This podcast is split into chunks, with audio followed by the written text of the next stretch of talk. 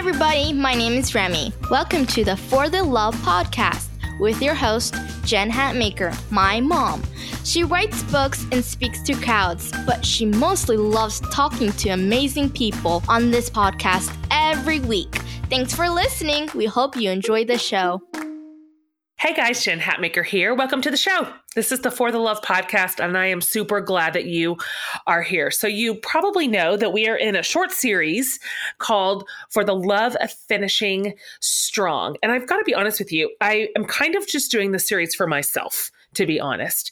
Um, it has been a year, and I know my own tendency, which is to hit this portion of the year and just slide into entropy right? Like into like absolute inertia which never does what I want it to do for me. What I want it to do is feel like a break, like I'm taking a break and I have a breather and I'm resting, but it has the opposite effect for me. It makes me feel sluggish and um, and behind and off task, and that just doesn't work for like it's not good for my brain. And so I thought, I wonder what it would look like to consider finishing not just 2019 strong, but this entire decade, right? Strong.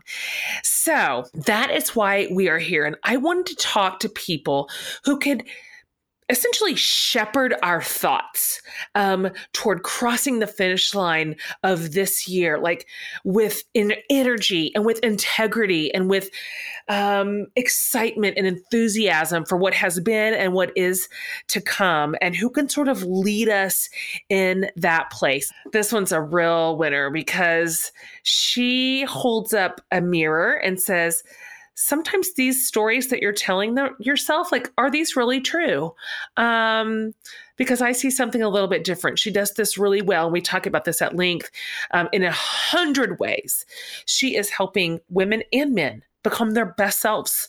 Um, she's one of my favorites, and I think the world of her. So, my guest today is Abby Wambach. No big deal. Abby is a two time Olympic gold medalist, um, FIFA World Cup champion, and this is just so special. The highest all time international goal scorer for male and female soccer players. Um, I mean, talk about finishing strong. She literally finished her soccer career at, at the top of the game. Um, and so now Abby is an activist for equality and for inclusion, which we're going to talk about. She's a New York Times bestselling author of not one but two books. Her first one's called Forward, and her latest, which I love, in fact, I was with her on her tour stop in Houston as her interviewer, is called Wolfpack How to Come Together, unleash power and take the game. And you don't have to know beans about sports to walk away with so much depth from this book. Um, she is the co founder of Wolfpack Endeavor, which is essentially revolutionizing leadership development for women in the workplace and beyond. I, it's Her reach right now is incredible. Um, Abby lives in Florida with her wife, my good friend, the wonderful and amazing Glennon Doyle, who I also love, and their three children. This is just a really um, special woman a special friend, a special leader. I admire so much the both the internal work that she has done with a lot of transparency um, and then all the lessons that she so generously shares with her community um, to learn from you're going to love this conversation. I um i i scribbled a handful of really furious notes while she was talking because so many things she said meant a lot to me. So i'm happy to bring her to you today. I really am. I hope you love this conversation with a woman filled with character and courage. My friend abby wambach.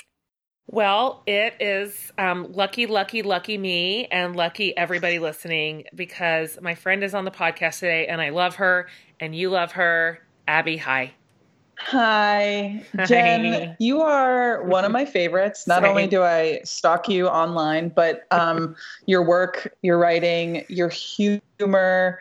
Um, once the second I met you, I knew we were going to be friends for life. Same. So Thank you for having me on your amazing podcast. Um, you are amazing. And I had the exact same reaction to you when I met you. Like, I can remember what arena we were in. I remember where yep. I was standing. Weirdly, I remember what I was wearing. And you said some really meaningful things to me. And I'm like, yeah. oh, okay. I get it. I get the Abby thing now. I get the Abby mania. Um, sign me up, president uh-huh. of your fan club. So obviously, the world, you know, knows a lot about you, and your, you know, wildly impressive career on and off the field. Uh, I know you know this, or I think you know this, but one time when you and Glennon were sort of early in your relationship, um, you I don't even know where you had been, but she sends me a text and she's like, "So, Abby's way more famous than I knew." Um, so funny. And so, I wonder if you will just indulge me for my listeners for just a minute um, to kind of go backwards in your story because I'd like to hear a little bit more about your growing up years and kind of I want to know about young Abby. Like what mm. were you like and what were you into and were, was your personality kind of baked in um, or did you kind of have a metamorphosis cuz I kind of did. Like if you would have met me in second grade, you would never have believed cuz I was shy, so so so so shy. So anyway, I would just love to hear that. Would you kind of walk us through the early years? Yeah, sure. And it's so interesting you know, just even hearing that question, I'm I'm kind of trying to be I'm in the middle of doing some personal work for myself about mm-hmm. the stories that I tell for my life and the things that I remember because as I get older, um, the story that I've told myself just gets more cemented deeper mm. and deeper into my psyche and into yep. my memory that that is what I think is true, right? Totally. And I actually think that our memories work much differently than that um, and and maybe my story isn't completely true all the way through. And um, hmm. so I've been doing a lot of rewriting or trying to get to the truth of what my story is. And I think that this exercise has been really um, healing in many ways uh-huh. because. Uh-huh. I think for a lot of my life, I've attached myself to some of the traumas of my childhood. Yeah. Uh, more so than the joy. And I'm I've always been such a joyful person and an optimist that uh, I'm trying to go back and unfilter, uh, or actually filter in more joy and and the times that I experienced um, true happiness because I think as an adult we can just wrap our minds around all the times that we were wronged or all the things that our parents did to screw us up that like we forget about all the things that they did that made us wonderful and beautiful and the life that we've had. But yeah, I was a fun like loving kid who um, knew that I had exceptional athleticism from yeah. a very young age. I was kind of cut like I was like I was like a little Olympian. I looked like a mm. little Olympian. I had like quads and and triceps and abs. Um, and ironically, those all went away when I actually became a professional athlete. I was like, "Where's my muscle? Like, it's, it was just like go? underneath, like a nice level of like you know skin that just didn't give me those six pack abs. I never had six pack abs. I was okay. like, why did I have them as a child?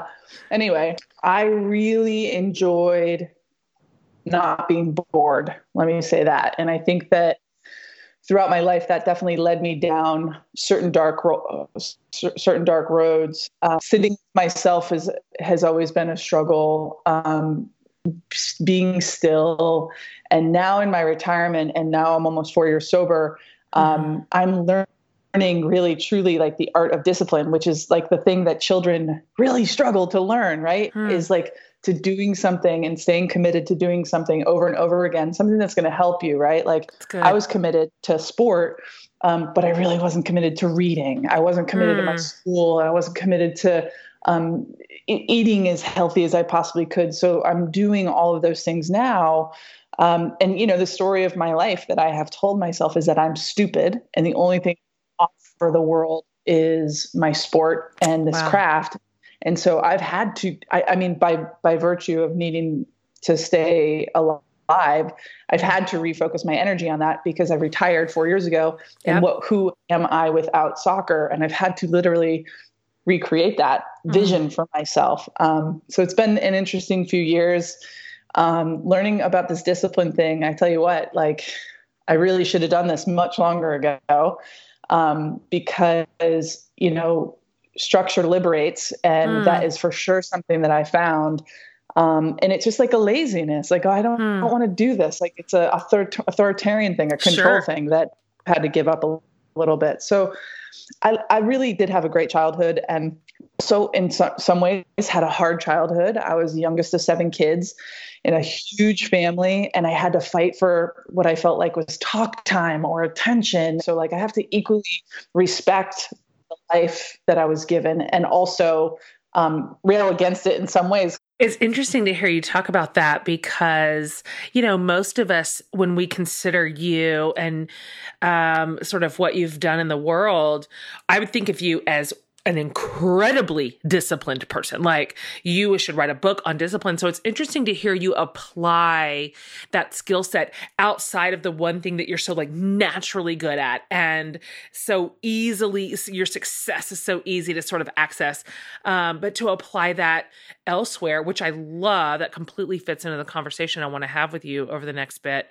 I know when I was a kid, like I learned about the world through the lens of other men and women that I really admired and that I respected, and then kind of adjusted my path um, as from what I was seeing. So, who did you have? Do you even remember? Do you did you have any influences on the kind of like woman that you wanted to be, the kind of athlete you wanted to be, kind of really whatever it was?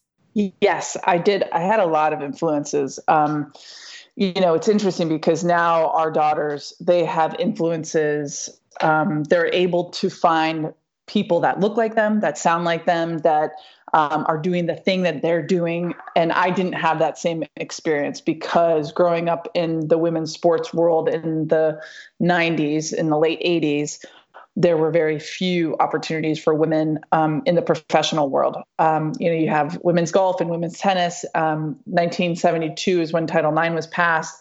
Uh, and so now you're seeing a a couple of generations later ha- having the real impact. Yes, I had women that I looked up to, but you also have to remember this is pre-internet. Yeah, great point. Um, so like the um, the women's national team started in and around mid 80s. I was born in 1980 and when I got into like my teenage years and started to try out and train for higher level teams, regional teams, national teams, it started to get into my consciousness to start thinking about, oh, who else is doing this at like the oldest level? Hmm. Um, and and so my consciousness started to get really aware of um, you know, Mia Hamm and April Heinrichs and Carin Gabarra and yeah. Michelle Akers um, and Julie Foudy and Kristine mm. Lilly, these women who I actually ended up playing right with ironically 10 years later but you know i had pictures of mia up on my wall and i had and this is before even the 99 world cup um, right. when the women won the won the world cup at the rose bowl and brandi ripped off her her jersey. Of course. And really women women's sports kind of took off and because because this one tournament really truly um, made women's sports marketable. It did. Uh, something that that both men and women can watch, which turned the entire industry upside down. Hmm. Um, and and and so I'm so grateful that not only was was I kind of a part of that long lineage. I wasn't on that team, but I was on the youth national teams, and I was able to take take that that baton and kind of continue on.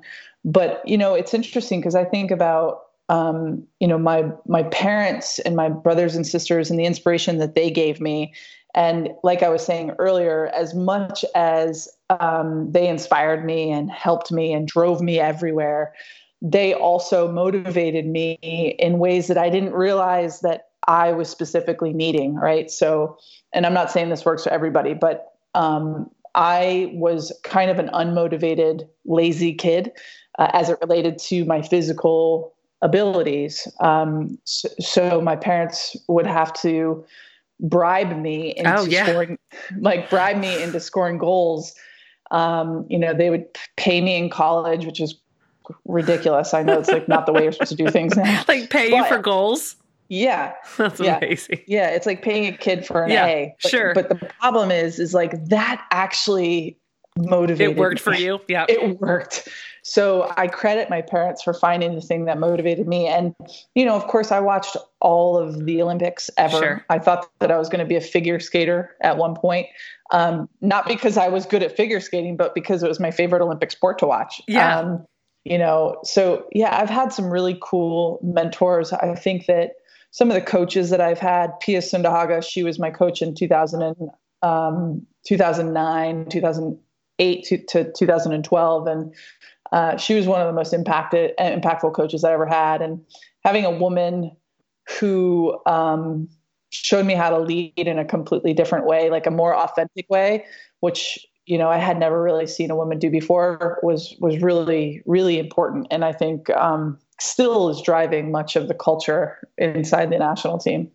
Yeah, I've heard you talk about her before, and I loved that story about how she sort of turned what um, leadership, but specifically coaching, looked like on its head um, at that level, of course. And I see that in you. Um, I I see that shine in the way that you lead. I think leadership's one of your greatest gifts. Um, and the way that you right now show up for other people and the manner in which you do it, this approach in which you do it that is it's humble um, and wise all at the same time. It's gracious and it's generous. So you you manage this um, authenticity that sometimes I think women strong arm. They power through in some sort of um, I think maybe effort to feel really strong um, in spaces that are maybe predominantly occupied by men.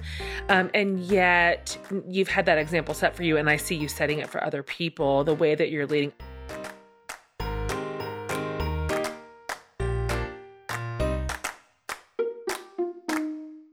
Hey, everybody, you know that I love two things in this world food and getting things delivered to my house, right? Those are my twin pillars. Those are my key values. So it's a no brainer that I would adore getting my Green Chef box every week, obviously. So if you're new to Green Chef, here's the deal they are a USDA certified organic company that makes cooking sincerely easy. It's all handpicked, delivered to your door with a a huge variety of meal plans that complement your family's health goals keto, paleo, balanced living, plant powered. Uh, they have every option you want.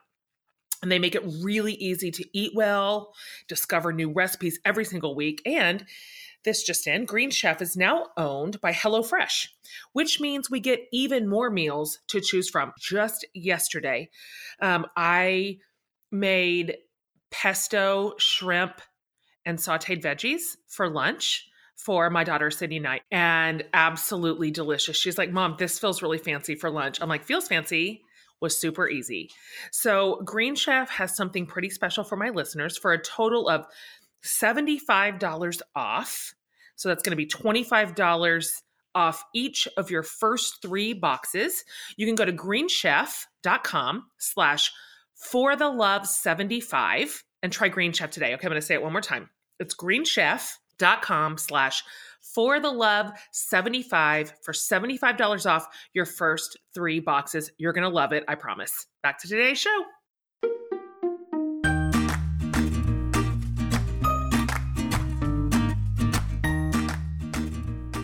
I'm curious and this is probably a sliding scale so i'm not sure how you're going to answer it but when when along the way did you start to understand that you sincerely had the gift of leadership not just soccer not just sc- scoring goals but leadership? And I'm I'm curious if that excited you or if that scared you or maybe both yeah. Well I have to go back to the beginning because um truly this has been kind of an ongoing struggle i would say. I wouldn't even say a responsibility or an honor. It, it, you know being a leader is a struggle.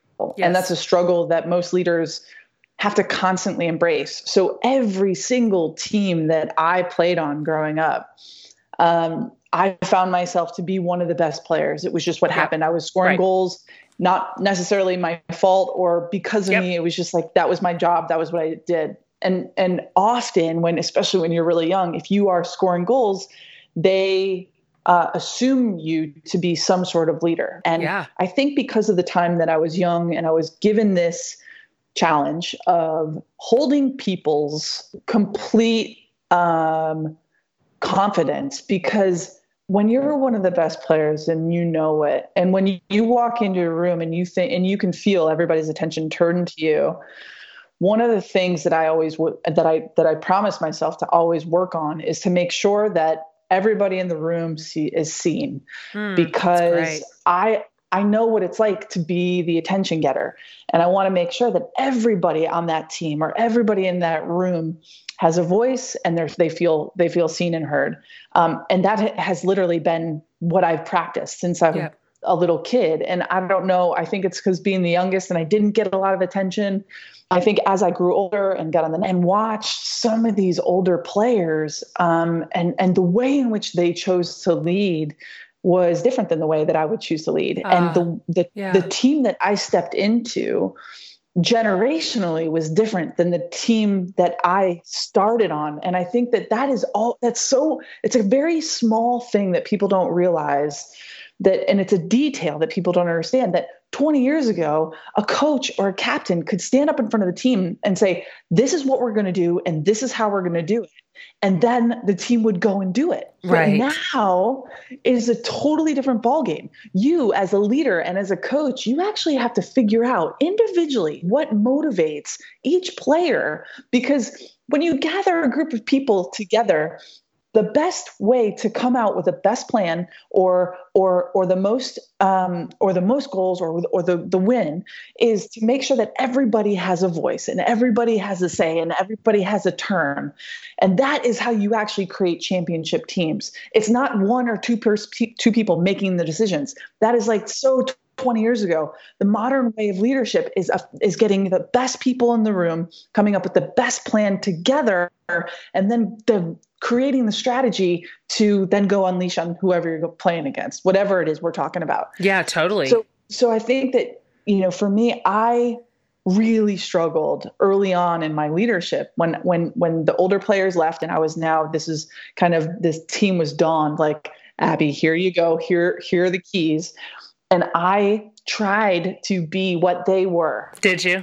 But what I found is over the years is oh, and and thank goodness Pia came into my life because mm. she showed up and showed her specific, unique version of what leadership looks like. Oh yeah, talk about that for just a second for those oh who don't know. Oh my gosh, it was it was so life changing. And up until this point, I had only really been coached by um, not just men, but but women who operated sure. like men yeah. and and and showed up into the environment um, you know believing and and talking and just being like really stern and hardcore of course and not embracing the full beauty of their femininity and i think mm. that hmm. that's what pia did so well she embraced the full beingness of who she was both yeah. her feminine parts and her masculine parts and she mm. just brought her total self to the team. And then what she also did, which is what is the most difficult thing for a leader to do, because you have to give away some control, is you have to let everybody around you bring them their full selves to the table too. And um, and you have to find ways to connect all of those people rather than searching for ways because it's a very American trait like, oh, this doesn't fit, you're out this doesn't fit you're out. And it's like once you believe this one thing then you're all the way over in this camp and you're not a, you don't belong over in this camp anymore. That's all bs like i think i think that's why teams are such a great equalizer in our world today because we can kind of slice through the politics and the, the, the bs of it all and still be sitting with each other at the end of the day. It's like we're actually just like people and we're allowed to believe in different things and we still can sit and break bread. Like let's be real here. Totally. So long story short pia shows up and she plays us a song very first meeting with her guitar. And like for the first part of the song i was like thinking to myself what who is this lady? We are what we are we're screwed you know? That's like right. what i'm thinking. we're screwed. And then you know every, everybody's kind of leaning back and then as the song kind of keeps going i found all of us and i look around and like at the end of the song i was she just had us like it sure. was like we were wrapped around her finger and i was i was amazed at when when greatness meets greatness with no judgment in those moments there's magic and you can't you can't meet other moments or people and have that moment of magic. You can't meet them if you don't bring your full self. If you're leaving half of yourself at home or you're pretending to be a more male version of yourself going into work because you think that that's what that work is calling upon, it's actually the opposite is true right now. The thing that is going to solve so many of our problems is feminine leadership. That's and it's great. the ability to be able to call on all these different parts of ourselves and then utilize that and whatever is necessary into whatever the task at hand is. That is leadership, and that is a leadership that I'll follow. Yeah, absolutely same. And that's what I'm drawn to. It's not just what I'm drawn to, it's what I'm moved by. Um, it's what inspires me. It's what it what changes me and pushes me. And I just think it's a great time to be a woman in leadership on any strata. Like, of course, I'm listening to you as an elite athlete you know talk about this on a professional scale but everything you're saying translates to women in all the areas that they lead um, that this it's a very very strange risk to take to show up very true faced um, mm. to show up um, authentic to show up vulnerable in spaces um, mm. um, to lead with out of the strengths that you have and out of the tenderness that you have um, and yet all my experiences say that is where the magic happens that is where mm. meaningful change exists that is where barriers are broken down um, and so i you know, when we just kind of look sideways at a lot of women in leadership right now, the ones who are really making a difference are the ones you just described. Those are the ones. Um, and so I want to this i want to ask you this question because i'm interested to hear what you have to say on this the series um, right now on the podcast is on finishing strong. Mm-hmm. Uh, you know, because not only are we about to finish 2019, but we're about to finish a decade, you know, which just sometimes gives us a moment to pause and really consider both last 10 years and next 10 years. Um, and so, you understand finishing strong in a really unique way because you've you've been an athlete at the top level. So you've a billion times had to push against what your mind or your body was telling you that wasn't possible, that you could not do, that you could not finish. And so mm-hmm. I would just love for you to talk for a few minutes about everybody right now who is staring down the possibility of defeat um, and that the potential for finishing strong feels too elusive or too impossible or um, our minds and our bodies and the rules spoken and unspoken are telling us everything opposite. Um, what how would you coach us more or less? Yeah. Well first of all um, i think the mentality of finishing strong is either there or it's not. Um, and i also understand that I have had a lifetime of practice at this. So it gives me a little bit of a privileged edge over other people. And it's not easy. It's not easy to um, not give up. But I'm telling right. you this, I'm telling you this, and this is what I think might, might be the most true thing um, that I could probably say on this podcast is most of the successful people that I know, and some are the most wildly successful people on the planet, but most of the people that I know that have found success in their life just didn't give up. That's it. That is it. It's pretty simple.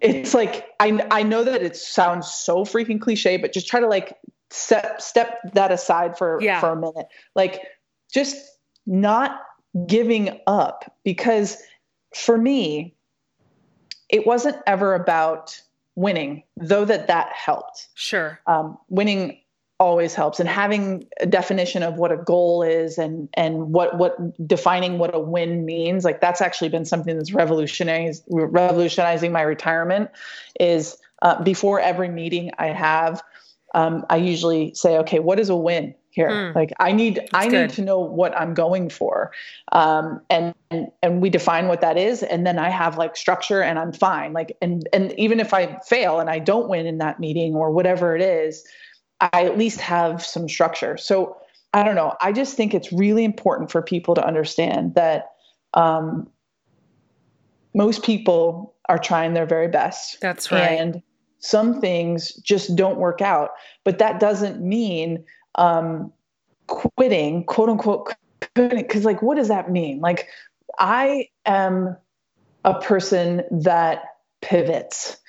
And if you are not in a position to pivot, whether it be financial or emotional or family or whatever, I get that. But that doesn't mean you can't pivot in your mind. That's right. So so for instance, the other day I'm training for a half marathon. God help me. Oh my gosh, why? And and yesterday I had to run 12 miles and um I was on my 11th mile, yeah. which always is the easiest mile to run after a long run because you okay. just like you just get it done.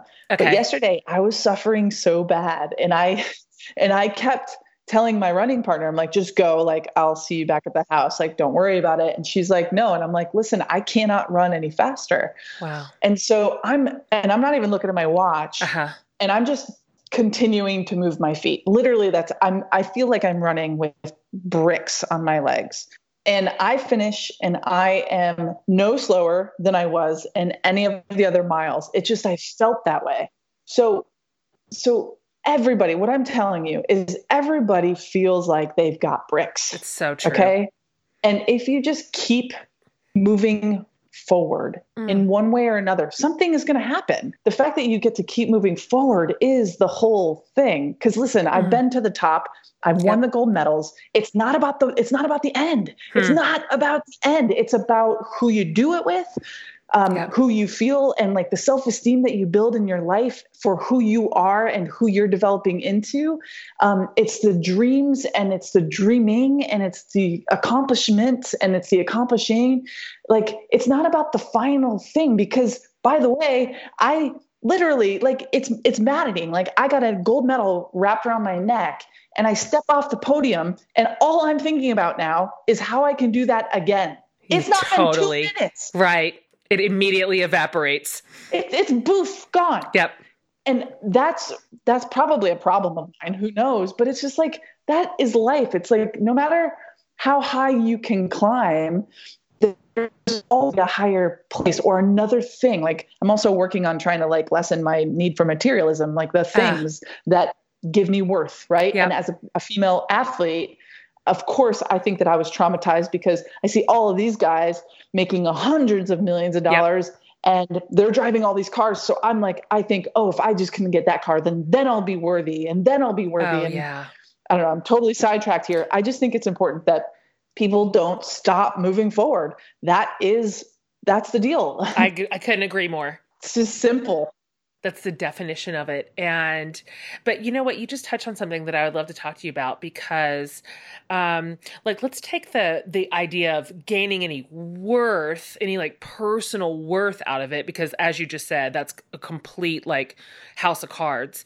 But it, what it has been really not just fascinating, but encouraging, um, to watch how people have come around women's soccer, um, mm. this year, not just to celebrate, obviously, their huge, like, global success, but to start talking about what you just said, which is this really important, obviously long overdue conversation about fair compensation mm. and what it means to be um, paid fairly for your work, for your investment into a sport, for your name um, and your likeness. And so, I'm I just would love to hear you talk about this some. What has it made you feel like um, seeing this level of exposure? Because we talked about sort of 1999, like the Brandi era, which was really, you're right, a huge turning point for a ton of us. We can all remember where we were when she ripped that shirt off. Mm-hmm. Um, but now it's kind of this next it's this next leg of the race. Uh, what has it felt like to you to see this happening around your sport specifically, and people in power, if you will, putting their weight behind this conversation too. Do you think what do you think is coming next? What do you hope to see next? Well, first of all, thank you for asking this question because this is one of the things that I love talking about the most. Um, for a lot of reasons, obviously, I'm invested in the team and what happens sure. to them. Um, but where I've gone with this conversation is bigger, it's wider. And I just like stay with me for, for a second here because I think that your listeners might get mm-hmm. a little nugget or two out of this, which is okay. so important. It's it's been mind blowing for me because I've been going through, like I said, a bunch of unlearning from my childhood. And mm. where that begins for me is being the youngest of seven kids yep. and having four older brothers and sisters, four older brothers and then two older sisters. So I grew up and I was just like one of the little, like I was like one of the little boys. Like mm-hmm. I was running around with my shirt off yep. for way too long, and they would put me in goal. And you know, I learned a lot from my brothers. I also learned a lot from my sisters. But I have like an internal belief system that I deserve to be treated like my brothers. Sure. And so I've taken that um, arrogance, I guess, hmm. it, I could call it that, with me throughout my life. And I think that uh, soccer also gave me a lot of confidence to walk into a room and to to to say how I feel and demand sure. what I want. But I think that in order for all of us to truly understand the sexism and misogyny that yeah. runs even through our own selves, even though we're like, even though we're the feminists sure. out there. Oh, it's like very the, internalized. Oh, it's it's it's so important to uncover your own stuff before you even start looking at, let's say, this women's national team debate about equal pay. Because yeah. what do you really think about women getting paid the same yeah, as men? It's a great question. Because this has been happening forever in every industry. Sure. And now, what's been so fascinating is we see this women's national team step up and start playing. Hmm. And not only are they playing, but they're playing in a in a in a motivational and inspirational way hmm. and they're winning right. and they're doing it on the grandest stage and yep. they're marketable and oh they're also not getting paid the same and so here's the number one debate that i hear well the men's team brings in more money right. than the women's team right right it's factually untrue right like that like that should even matter okay great point like I, I, get it capital we live in a capital capitalistic society but it shouldn't even freaking matter like right. but still since 2015 our women's national team has brought in more money for us soccer than the men's national right. team and they are still getting paid less than the men's national right. team oh. it's so unfair the other thing that we have to really consider and this is this is a little bit deeper and kind of maybe boring so i'll go i'll kind of go through it quick is just this this idea of original investment hmm. um, men because the sports world and the business world have been always dominated and started up before men by men they have had this original investment hmm. And uh, essentially what you see is that compounding effect of hmm. that men's original investment and when when it, it's literally like um, you know the Warren Buffett theory. Men have been in the game longer, so they're just mm-hmm. reaping so many more re- sure. returns. We, women only started invest. We've only started investing in women recently, so we just haven't gained enough time and enough and enough uh, momentum forward. So what we need to do is we need to create policy, and we need this women's national team to win their lawsuit, so that we can continue to breathe more life of possibility into the hearts and minds of all of us, not just women, by the way. This is something that will also affect our, our boys, our young men, and our older men, because there is something that happens to them too. When they feel like they are only in control and power, then they aren't allowed to be their complete full self. I agree. Because they're not allowed to be vulnerable. They're not That's allowed right. to be you know like why do you think men are always so aggressive and and and not all men but like most men's their their their emotion that they get straight to is aggression is anger.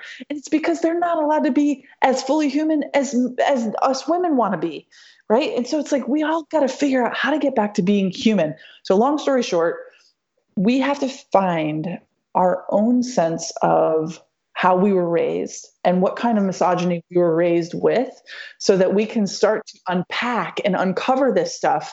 So when it does come up we're not going oh well the men you know the men make the men make more. We're not like justifying what's been happening because we've participated in it.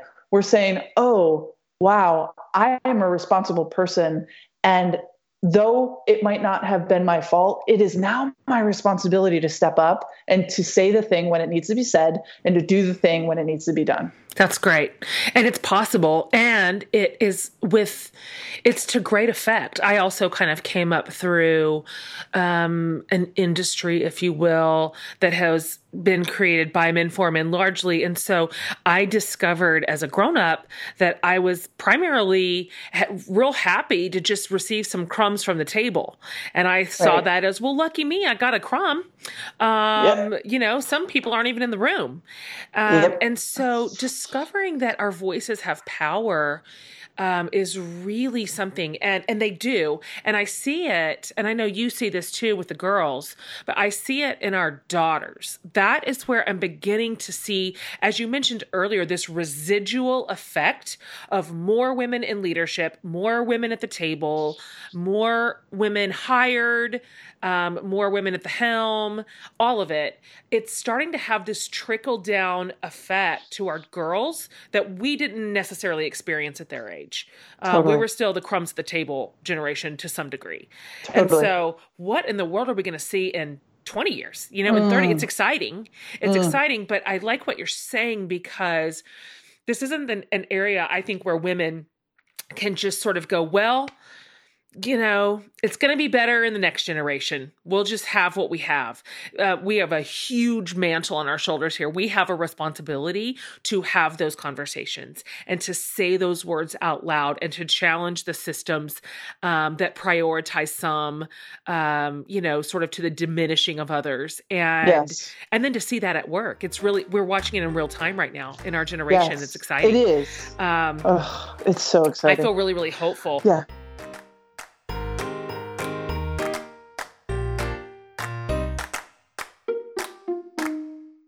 One of the best things in life is a good sounding board. I've said it a million times. Nothing is better than a friend who can listen to your brain dump and then cheer you on or throw up red flags, whatever the situation calls for, right? But sometimes we need specialized help a neutral third party who can look at our situations, at our lives with fresh eyes. And I'm telling you that a wonderful, affordable way to do that is with BetterHelp counseling. BetterHelp can connect you to a licensed therapist or counselor online so you can literally get help whenever and wherever you need it. The BetterHelp counselors specialize in a huge variety of needs. Um, some of those areas you may not even have available to you locally, but here they're available to you anywhere. Thank you to the internet. So, BetterHelp has also, you guys, financial aid available to those who qualify, which is great because cost shouldn't prevent someone from getting the help they need. BetterHelp has an amazing offer for my listeners. They are giving you 10% off your first month with the code for the love. Here's what you do. Go to betterhelp.com slash for the love and use the code for the love to get the help you need, that you want, and you deserve right now. Okay? Back to our show.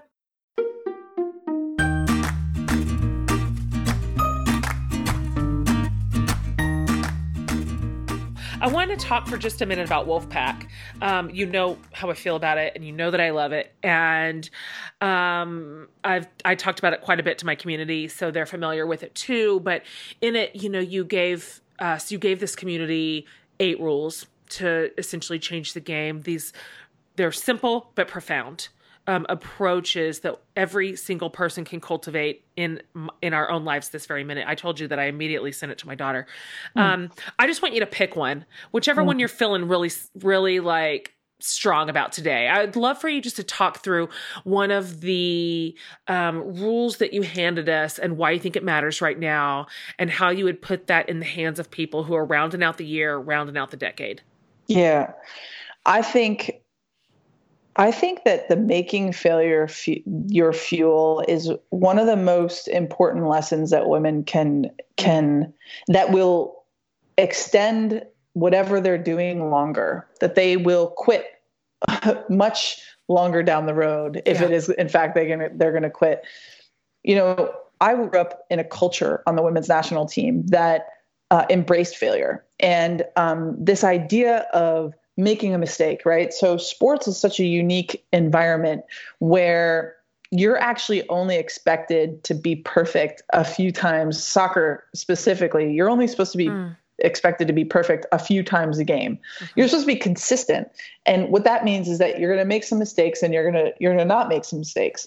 But mistakes are a part of the actual game. So That's right. so dealing dealing with the things that happen um, and seeing them as a result of something and trying not to proceed down that same path to mm. then have the same result right the definition of insanity like that's kind of the whole thing is like yeah. just if you make a mistake just try not to do the same thing again that led to that mistake right but the thing about mistakes which is like the next level of mentality and mindset is to um, see it as the most beautiful gift. Like mm oh yeah yeah yeah i get this. Like because if you're if you're introspective or or you or try to look inside of yourself i'm sure your community does um, it's an opportunity for growth right? So this there's these things called growth mindset or yeah. fixed mindset. Right. And and all the best smartest people in the world have this growth mindset mentality which means oh i'm going to make mistakes and that's going to be a part of my right. process it's not going to define me it's it's like the the best people in my life that I have ever met and that I talk to constantly about this stuff, they're they're not when when they look back at their life, they don't think, "Oh yeah, well that one time when I did this great thing." They're like, "Oh yeah, that that time when I fell down, that time when I fell down is what what makes me most proud about my my being able to step up and get up, right? Like that's what our minds are are are, are on. And then as it as all of this like sports quote unquote leadership philosophy leads me it, it, it affects the way that i parent yeah so so totally. one of the most profound things that has happened to me recently is um, Amma, our youngest. She yeah. has what's called Osgood-Schlatters. Uh, it's a it's a little like calcium development underneath her knee, and it's super painful, right? And I grew up in this big family um, where my form of mothering at, at, for any kind of injury was always like rub some dirt on it, you're fine. Um, and so instinctively, when Amma came home and started experiencing this pain, I kind of went into that like rote instinct mothering. The way that I was mothered is what I kind of did. And I remember just feeling real bad about that. And I remember being um, doing a moral inventory with with Glennon at the end of the night and saying to her, "Listen, babe, like I just don't feel like I did the right thing. I thought that I, I think that I just like totally bailed and um, was afraid to get close to our daughter and." Um, and she just she just said the sweetest thing she said babe we're going to make mistakes as parents and all we need to do is to talk to our kids about it and tell them that we're sorry and i'm sure Amma would love for you to explain this and to apologize. And so I was like, okay. So I stayed up all night and I was oh. like, oh. all right, planning out all of the words and all of the things that I'm going to say. And um, you know, the morning time comes and she's up and she's like making her lunch for for school the next day. And and I I go into it and I said, Amma, you know, I just want to I just want to explain something that happened last night that I didn't feel really great about. Yeah. And I, and I went into the whole thing and I said, I'm just like, I'm so sorry that I don't want to be the kind of parent that doesn't reach for you. And mm. I want to be the parent that holds you, even if I think you're faking it. Right? Yeah, that's good. I want to be the parent that holds you and says that I'm here for you and that I love you and that I'm so sorry you're feeling this pain because it sucks. It totally sucks and it hurts. And and of course, you know, she was 10 at the time and she's like, okay, great. Right. I knew you were going to say that. totally. But I think one of the most important ways in which we can teach our kids how to fail well is to do it right in front That's of them. it. And to explain in real time. right in front of them. Yeah. In real time. Yeah. Oh my gosh. I wish that I haven't learned that lesson a million times out of experience, but I have. And it's true.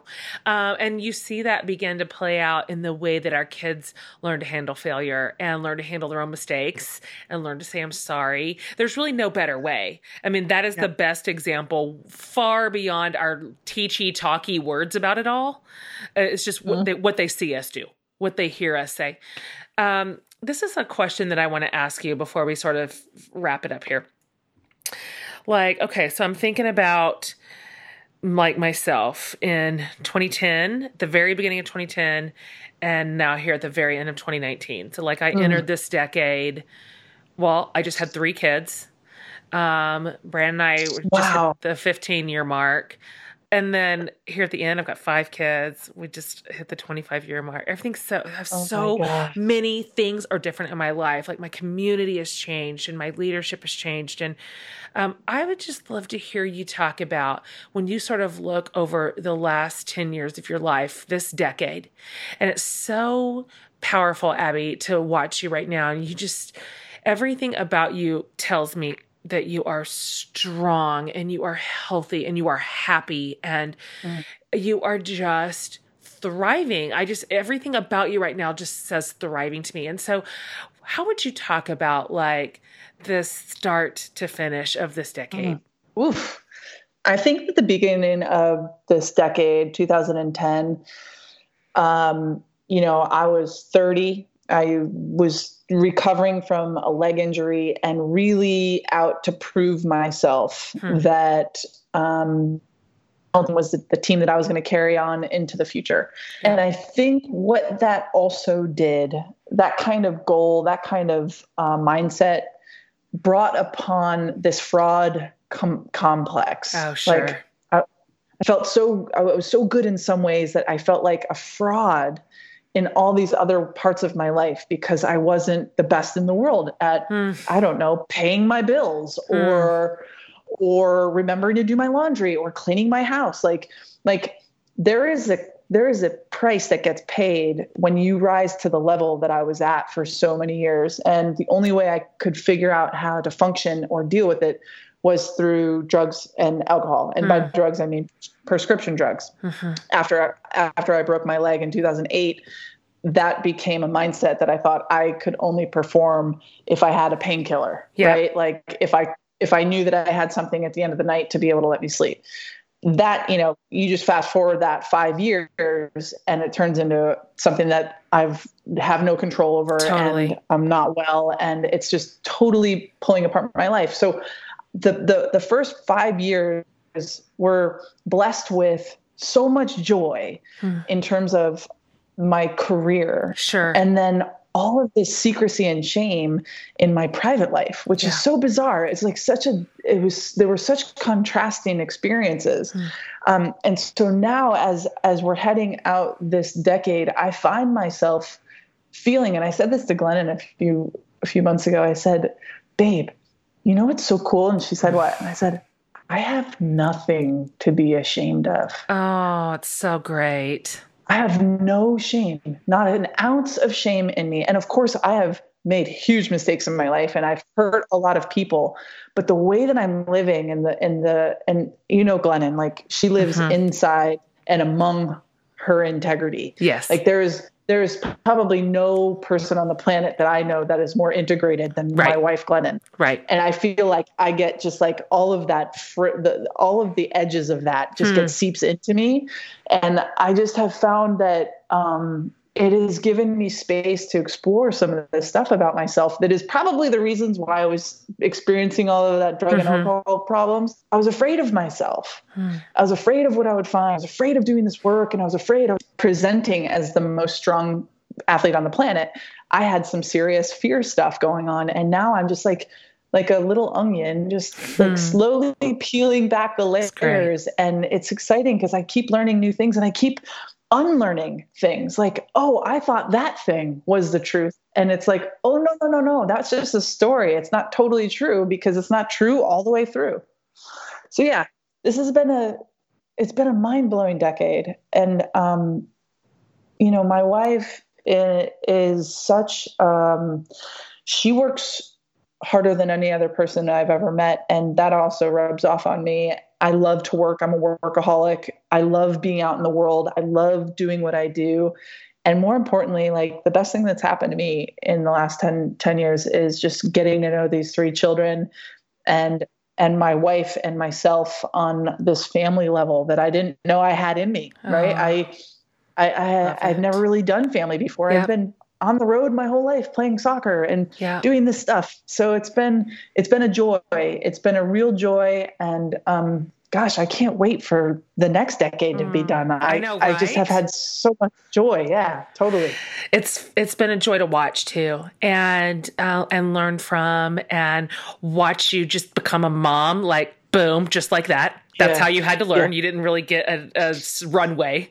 Um, Instamom is what we call it. I'm an Instamom. Instamom and yeah, isn't it something to think about 10 years from now? Like, we'll both be empty nesters.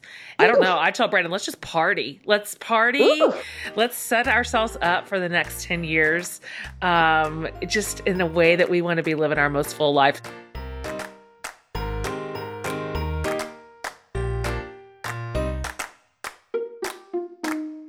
You guys know I'm a huge fan of Warby Parker glasses. They have the cutest frames, quality, top notch, and to me, Uh, maybe the best thing of all, their glasses start at just $95. That includes prescription lenses with anti glare and anti scratch coatings. So, if you need help picking your favorite new glasses out, you just answer a few quick questions that they've set up for you, and Warby Parker will show you frames that are personalized to fit like your face and your style. If you have an iPhone X, make sure you download the Warby Parker app, and then you can use their brand new virtual try on feature, which is just like, God, what is this world that we live in? You'll be able to see like the color, the texture, the size of each frame style right on your face, just using your phone. Listen to what I'm saying to you. There are seven people that live in my house, and six of us cannot see. Every single one of us have at least one pair of Warby Parkers. Every one of us. And it's so incredibly easy because you don't have to go anywhere. like you get to pick out five different frames and they ship them to you for free. You can try them on at home, you mail them back for free, and then boom, they send you your glasses. To order your at home try on glasses, here's what you do go to warbyparker.com slash for the love and then take the quiz so that you can find like the perfect frame for you. So one more time, it's warbyparker.com slash for the love to order your absolute free at home try on pairs. You're going to love them. I already know that you are. Um, and I sure do too, like Warby Parker's for life.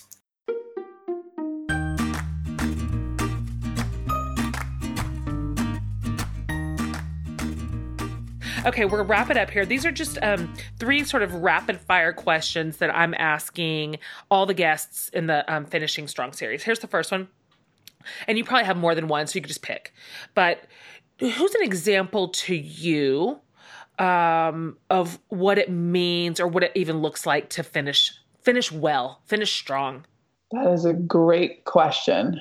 I know that this is going to sound so um, bizarre, but I look and I've been watching um, Hillary Clinton, mm. and I don't know where where your folks fall on the the, the political mm-hmm spectrum, but I have just been watching her over the last couple of years since 2016. Mm-hmm. And if, if, you have any clue what it's like to be famous, like she gets the worst of the worst of it. Mm. Um, and what she has done in terms of opening up doors for women to even be in the room and conversations, she's done maybe more than anybody else.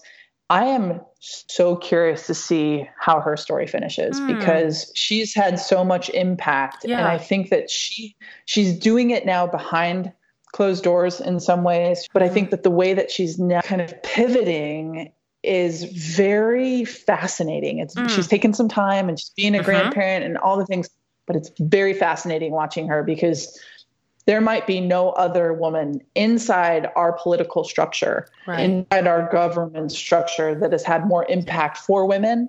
Um, that's a great answer. I love that. That an open ended one. Here's the next question. Um, with the idea of a goal in mind, be it a really big one or even a small one, I don't really care. But is there a is there a thing that you have inside your mind, inside your thoughts? Um, that what what's your motivation to keep your foot on the gas when you have a thing in front of you that you're like I really want to see this through? Yeah.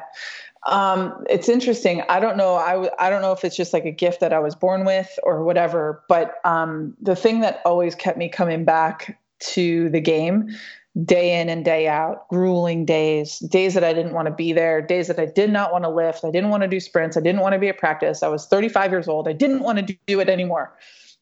And the thing that I have been gifted with is this challenging notion that I don't know what my limit is until I know. That's good. And um, hmm. that is the reason why I can keep my foot on the gas is because I don't know how much time I have down here. And my we all have a finite time. That's the one thing we do know. And um, i want to get as much freaking done as possible uh, because it's going to take not just me by the way. It's going to take me and the next the next iteration and the next iteration and the next iteration to like really because progress is slow. It's just the way that it goes. It has to start somewhere. And i'm committed to doing my part. Everybody else just has to be committed to doing theirs. That's it that's it. Drop that mic. Um, last question, and everybody gets this one in every series. And honestly, answer it however you want. It can, like, it can be big or small. It can be really serious or not at all. So, um, the question's what is saving your life right now?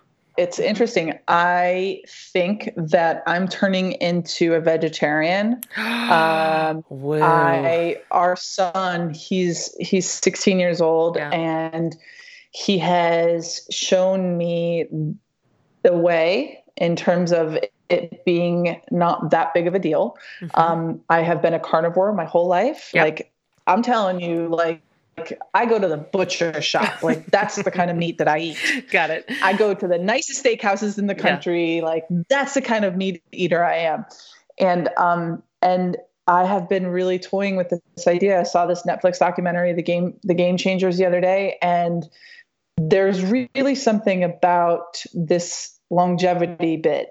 And, um, you know, I'm turning 40. I'm going to try to run a marathon next year. I'm doing a half marathon in a few weeks. Um, trying to like do the body thing without the soccer thing. Yep. Totally a, a new chapter for my life. But I, I really think the thing that is saving my life right now truly is the idea of becoming a vegetarian is becoming more true. Yeah. It's not complete there. Uh-huh. I'm not like, uh-huh. Uh, I don't know if I can do dairy mm. mayo or, oh, or yeah.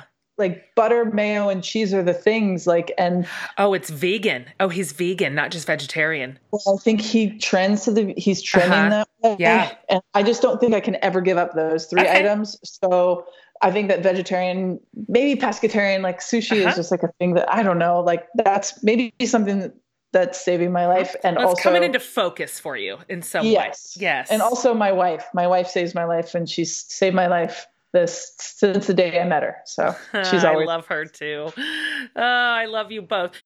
I'm so happy that you're my friend and I'm so happy that I know you. And thank you for being a really good friend to me in a lot of ways, both seen and unseen. It just that means so much to me and I don't forget that and that that matters. And so thanks for all you're doing in the world. I appreciate your leadership. I appreciate your friendship. I appreciate your honesty and your integrity. It's good for all of us. And mm-hmm. I'm following and I'm listening and I'm right with you and next to you. Thanks for being on the show today. Thank you so much, Jen. And guess what? You just taught me something new in terms of thanking somebody for being your friend. Like that mm. really just struck me so deeply. Like, thank you for being my friend. I am going to say that to all my friends right oh, now. Oh, what a nice thing to say. Okay, yay. Everybody thank your friends for being your friends. That's yeah, just a good way to sign so off. so sweet and true. And I just love it. So happy holidays. We love you so much and can't wait to see you. Thanks. Love you, sis. All right. Bye bye. She is literally the greatest in every sense of the word. She's so dear. Uh, I hope you loved that conversation. She's so great. Um, guys, thank you for listening. Thanks for um, subscribing. If you haven't already, just it'll take you five seconds. Go subscribe to the podcast, and you'll get it every single week. Just in case you've ever missed them, which I'm sure you have, you can go over to jenhatmaker.com underneath the podcast tab. Every single podcast we've ever recorded is over there, including the transcript page, which is obviously the full transcript plus links and pictures and bonus resources. It is such an amazing resource that Amanda does week in and week out for you. And so um, you might want to go back and re listen to a favorite Um, I do that sometimes because um, sometimes I'm so into the interview at the time. I've got to go back and listen to it as a listener um, to really absorb everything that I heard because we have had so just a wealth of intelligence and wisdom and goodness on this podcast. And so it is one of the great joys of my life. And so are you, listeners. Thanks for listening every single week. Come back next week. See you then. That's it for today's show. Hope you enjoyed this chat. Be sure to subscribe to my mom's podcast and give it a thumbs up rating if you like it. From the whole Hatmaker family, I hope you have a great week and see you next time.